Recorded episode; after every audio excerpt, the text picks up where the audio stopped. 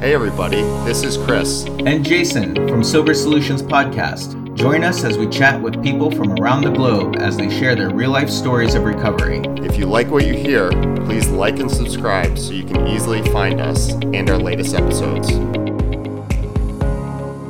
And welcome back to Sober Solutions Podcast. Tonight is episode 55.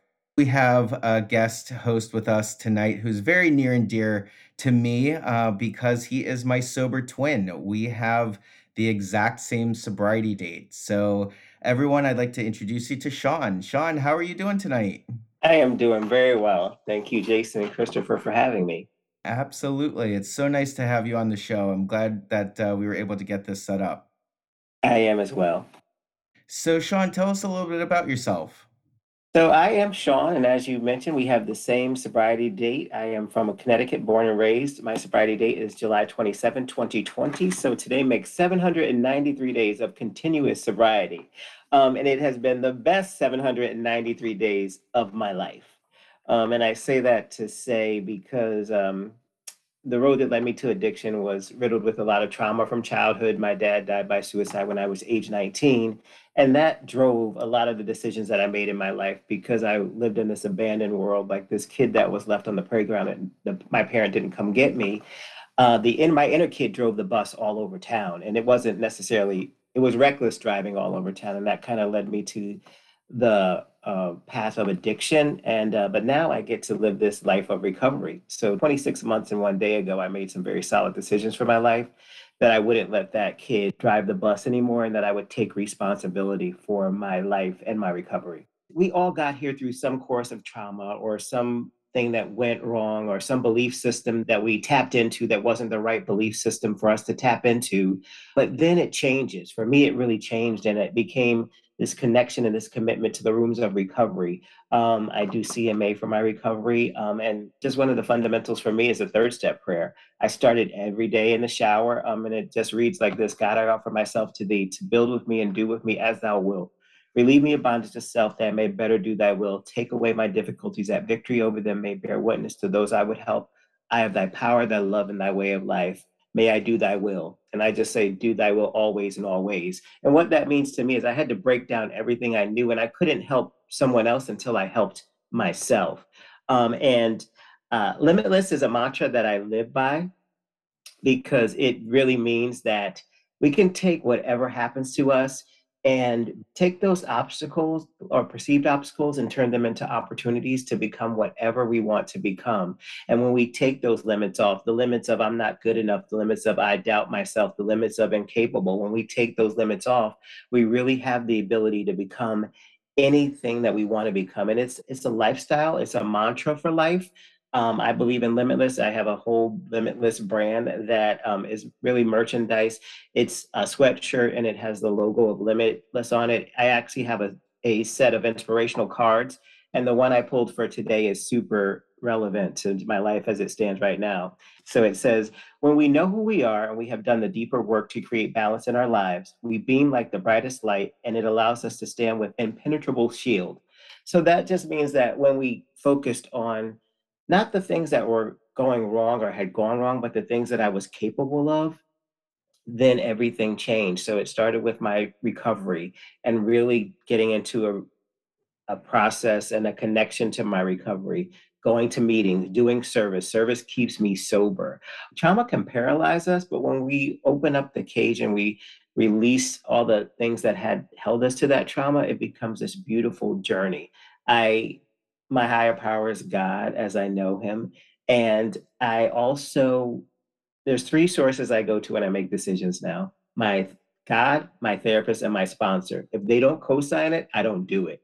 If I thought I wanted to do it, I just did it because that was how my life was driven. As a kid, I didn't have guidance. I also had to become my own parent because the dad, I, my dad wasn't really present when when he was around, and then when he left, he definitely wasn't present. And my mom, she did the best she could, and that is i'm big on boundaries. So boundaries are incredibly important for me. I cannot participate with people places and things that are not supporting the life that i want to live no matter who that is. It could be a relative it could be a close friend. Um, just like I've had people that have had to separate from me in my addiction, in my sobriety, I've, I've had to separate from people because it just wasn't a vibration or alignment that worked for who I am now or who I hope to be. It's not that anyone's a bad person, it's just that we don't connect on that level. So my sobriety is the most important thing to me and and I like to have fun. If I can't have fun, I'm not going to do it. I was miserable using. I was miserable hiding in the darkness in my house or afraid to go out or too paranoid to go out because that was part of my using. But in my sober journey, I I love to have fun. I love to laugh. I love to share inspiration. I love to share hope because those were the things that got me through when I was in the depths of my addiction. So, for the last two years, a lot of great things have happened.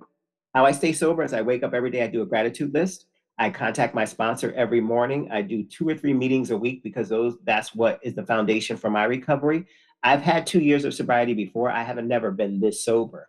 For me, I also had to take sex off the shelf because that was my addiction and sexual behavior were closely intertwined. So buckle up for this. Now I have abstained from any type of sex for 793 days, including with myself, because that has what has worked for me. Um, it's honestly been the happiest 70, 793 days of my life because I had to really reconnect to who I am outside of that. And if it doesn't involve intimacy, I don't want it. And that was something I never had before. I was a definitely a, you know, I would do whatever, whenever. But now, if it doesn't involve intimacy, and first I had to create in, intimacy within myself before I could, could look for intimacy within someone else. So that's really important for me. And that's part of a boundary. That's a personal boundary. So I don't like eh, it for me that works and I don't I don't cross that line with myself because it's been important for me. It's a commitment that I made. I actually started out, it started out as a one year commitment with my therapist. And then after, um, and when she first recommended, I'm like, oh, you are absolutely crazy, woman. But then once I got into it and found the beauty and the joy of it, I have done it for 793 days. Was not planning to do it that long, but I really haven't um, been in a situation where I've found someone that I would be willing to share myself with on that level, which is completely different. So boundaries are not only external, they're internal. We have to have boundaries with that. I believe we have to have boundaries with ourselves before we can actually carry them forward into other relationships and they're healthy. Um, uh, that's my tagline. I'm sticking to it big on boundaries because they are important for they're important for everyone involved. We might not understand it at the time. I've had friends that had to separate from me when I was in active addiction, and some of them have come back and some of them have not. While I don't have to understand it, I do have to respect and accept when somebody imposes a boundary, and I expect the same. So when I impose a boundary for whatever the reason why it might be, and I don't take them lightly, then I do um, ask the person under respect and accept them. They don't necessarily understand that because sometimes it's a personal decision that we won't understand. So I'm going to bring it back to my recovery and just really focus on the fact that I actually shared earlier today at a meeting that is not what has happened to us is what we choose to do with that. And each day i get to live the promises. And for me the promises are not necessarily although i got a lot of the shiny things i got the car i got the house the promises for me and our serenity peace joy happiness love compassion kindness and kindness means extending kindness sometimes to those that haven't necessarily been the kindest to us.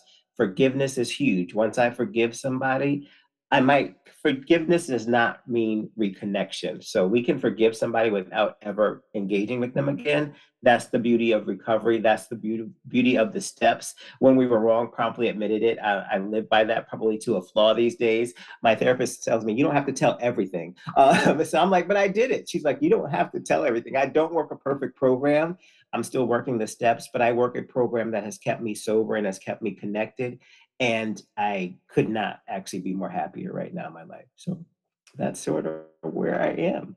That's awesome, Sean. And, you know, I've gotten to know you over these last, you know, months that we have. Uh, 26 months in one day. Um, that's amazing.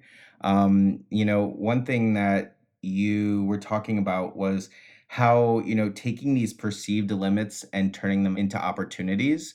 And for me, that just rung so true because I remember when I was in my throes of my addiction, I couldn't see past the day. You know, I couldn't see past the week.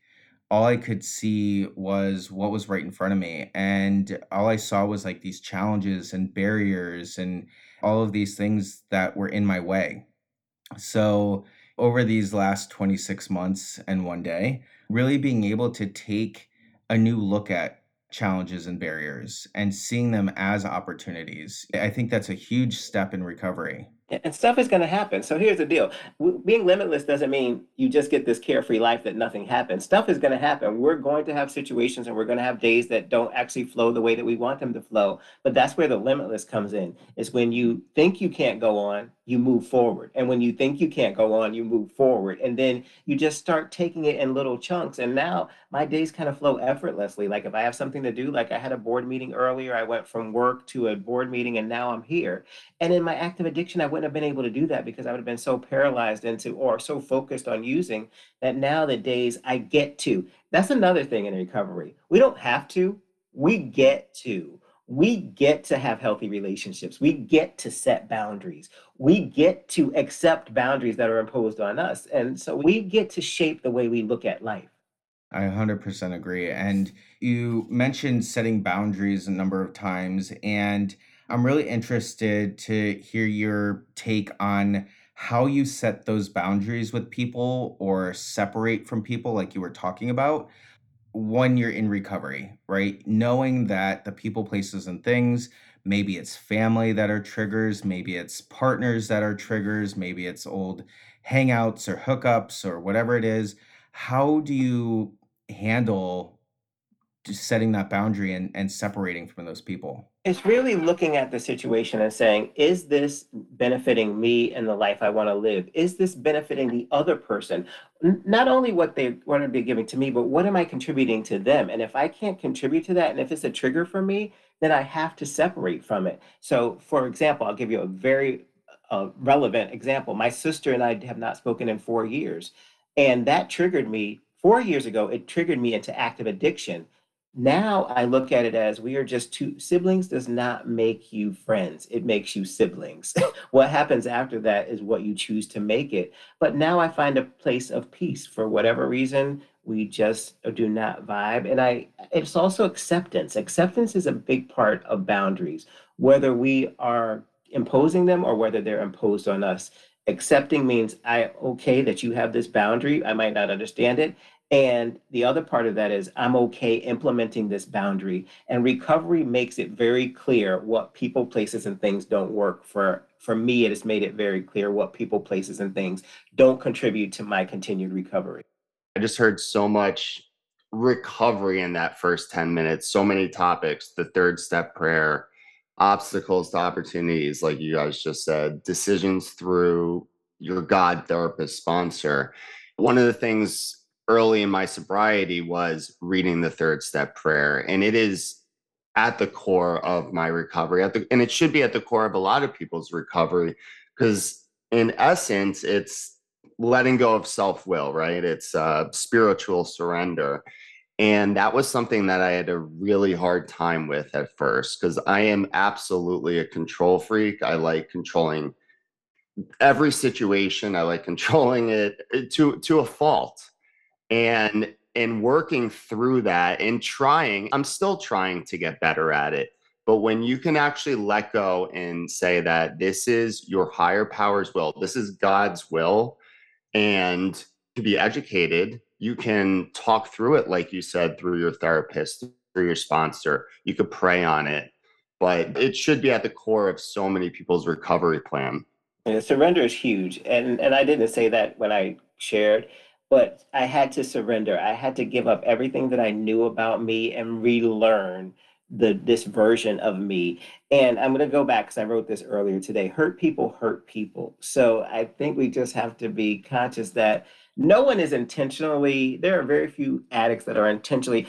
My one of my other favorite quotes is the addict doesn't use to feel better; they use to feel less bad. And I think when surrender is a huge part of the beginning of working with the clay that you have. We we get this clay that we get to shape every single day. When we wake up, we have a whole new set of clay to work with. And surrender is I'm going to take down that what I thought was a masterpiece because it was kind of a mess and I'm going to make something better out of it. your phrase hurt people hurt people i mean that's just so powerful because just thinking about how i was in my active addiction i would want to tear people down to the lowest depth that i could just to feel a little bit whether that be anger or gratification or some kind of feeling. I was so hungry for a, a, a- an emotion and a feeling that if I made you feel like shit because I felt like shit, at least you felt like shit the same way that I did, you know? And it's just such an emotional roller coaster that that we put ourselves through. And the thing is is that we now have a program. Well, most of us. We have a structure to our life now, whatever that structure is. And people who aren't in recovery don't. And so we have the ability to kind of step back now and say, why am I hurting this person? What is it that I need to fix in myself to be able to not be the douchebag dickhead that I used to be when I was in active addiction?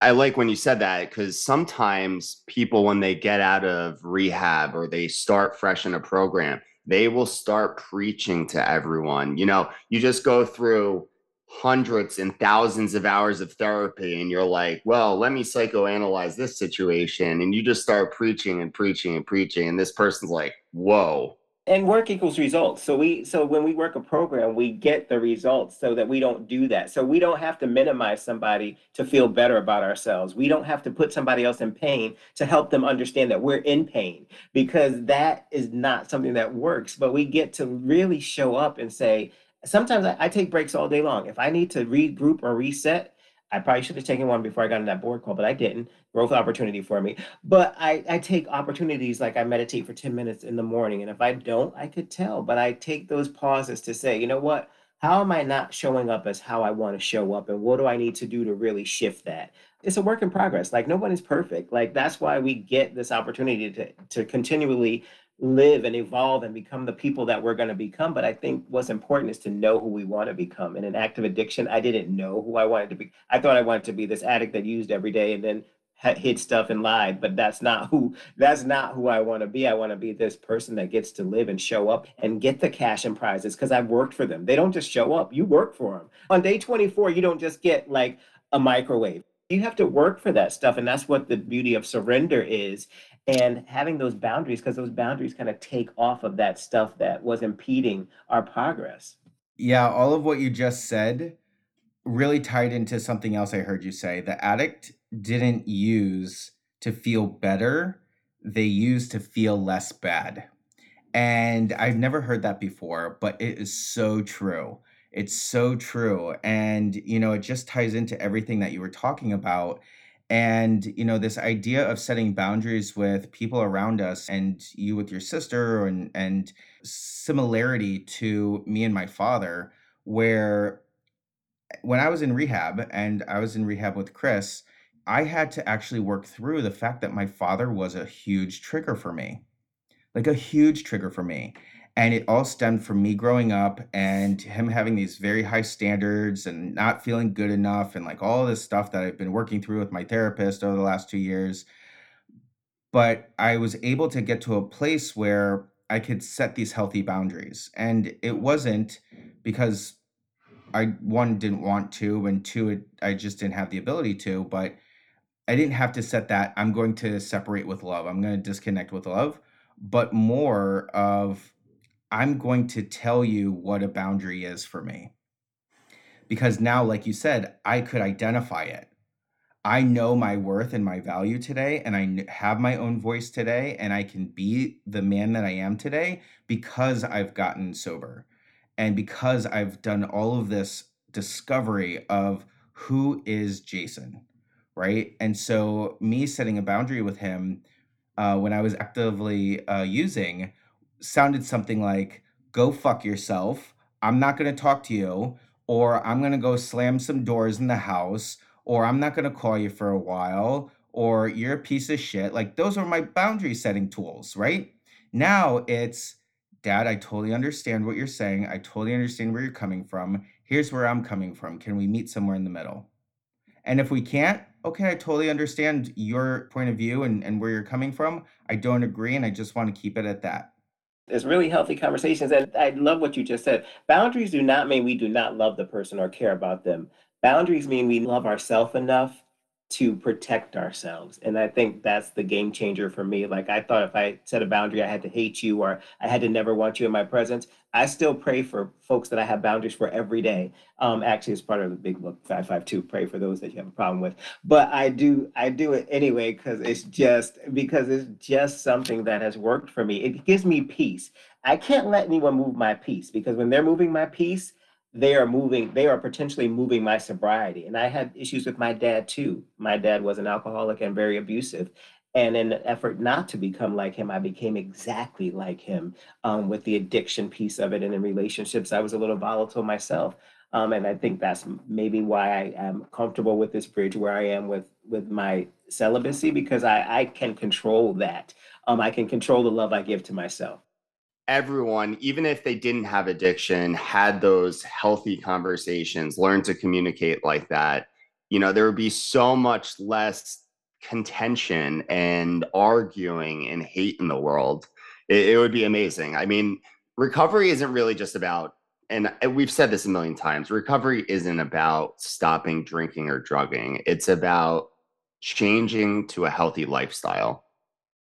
Well, the sorry, the the tension isn't always in setting the boundary. It's also what you talked about, Sean, in respecting the boundary, right? So when someone sets a boundary with me, for instance, my ex husband, my ex husband has set a boundary of our lives are completely separate.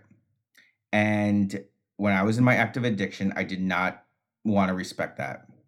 Going into rehab, I still I wasn't dealing with it and you know, it was still far back in my mind, but I didn't want to respect it and I didn't understand it. And as I grew in recovery, I started to understand that I can set boundaries and I expect people to respect them, but I have to do the same thing. And I think, Chris, that's to your point of, you know, these contentious relationships and people setting boundaries, but not respecting them you can't just set them without respecting them. You have to respect them. And you and again, I, you have to you don't have to understand them because sometimes we won't understand them. I have a friend that literally 793 days, actually longer, he has not I've reached out, I've tried to make amends, and he just has not wanted to re-engage. And the old me would have been sending him nasty grams, would have been pursuing it, would have been trying to dismantle him for hurting my feelings. And now I let it go with grace because if he chooses to come back, that's great. If he doesn't choose to come back, in some ways, that's also great. It's not great, but it's okay because I can't let that confine or define me or trigger me back into old behavior because someone, while I've changed, they don't know that I've changed from that old behavior. And I, I don't have anything to prove or validate. I just show I live I work a living amends in that case where every day I just try to be the best version of me. If you catch if you catch the episode, you catch it. If you don't, you don't. So that's how that works. The last few guests have really kind of dove into boundaries and that's something I think in my recovery I could do better. I'm I'm not great at identifying boundaries that I need to set. I think I'm decent and working through adhering to others people's boundaries, um, especially my wife it took me a very long time to actually listen to what she was saying when she was saying a boundary. And it took a very long time. But now I think I'm doing a little better with that. For example, when we argue, I want to analyze it right then. And she's one of those people that says, I need time. Let's talk about this tomorrow. And in my head, I'm spinning all night. I'm working towards that. But one thing I think I can work and do better at is actually communicating my boundaries in a healthy way. So this conversation is great because it, it's making me realize that I need to really work on that a little more. We all have opportunities for growth, but it feels for me, it just feels so much better when I can implement a boundary or respect a boundary without a condition on it. There's not unconditional love is unconditional boundaries. Like for whatever reason they're set, they're set. And it, it's one part of a bigger it's a part of the sum it's not the actual sum life is built up of all these other things yes there'll be some boundaries thrown in there but there'll also be it gives us a chance to focus on those relationships that really want to be that we want to cultivate and they want to cultivate. So while we're spending time struggling with a boundary, if we just focused on those folks, I've ignored people that were right in front of me because I was trying to get someone else's attention. And now I focus on the folks that really want to be in my life and I really want to be in theirs. And I respect the others for whatever decisions that they've made. And I expect them to accept mine as well. So, Sean, talk to us a little bit more about your brand, the Limitless brand. Where did you come up with that? I know you touched on it a little bit in your qualification, but I want you to really dive into that a little bit more. Thank you for asking, Jason. Thank, when I first got sober, I was really looking for a way to really find my purpose, really. Like, what's my purpose? Why am I here? Because for so long, I struggled with that. When you lose a parent, and it was also losing a parent to suicide because that's the ultimate end of a journey um, because that's someone making the decision to end their journey. I wanted to find my purpose. During the pandemic, I started sending out note cards on a regular basis because the world was a lot disconnected. So I would send a note card to someone every week. So it started out with this You're a Star kit. The art of the handwritten note has escaped us. I think we should bring it back. Limitless can help you with that. So we created a set of five cards um, and five envelopes, and then a strip of stars. So you could really make someone feel important and empower them and just stay connected. So then I met with a brand person, and initially it was going to be unlimited. And she's like, no, I don't really like that. I don't think it works. So we came up with Limitless. And once she did it and the fonting on it, I just loved it. And it's really a lifestyle mantra. While there's merchandise associated with it, is a mantra for life. It's really being present being powerful, which is a new word I'm using tonight because that has never come up when I've talked about limitless, but it seems appropriate. So it's really being powerful. I started out with a line of sweatshirts and then I did t-shirts this summer and the sweatshirts have taken off. They are um, amazing and people love them. And actually, I haven't really developed the website yet, but the brand sells itself. So I somebody will buy a sweatshirt and then I'll get an email from somebody else that says, "Can I get a sweatshirt?" So it's kind of actually allowed it to propel organically because I just wanted to to live in a cycle that it needs to live in. But I look at it all the time, and to the point of when I was qualifying earlier, and I said you just take that next thing after the next thing. Like I will have gone through a whole an entire day and have checked off everything on my list plus some because I see the world as limitless. I see the world as taking off any restrictions that I had imposed on myself.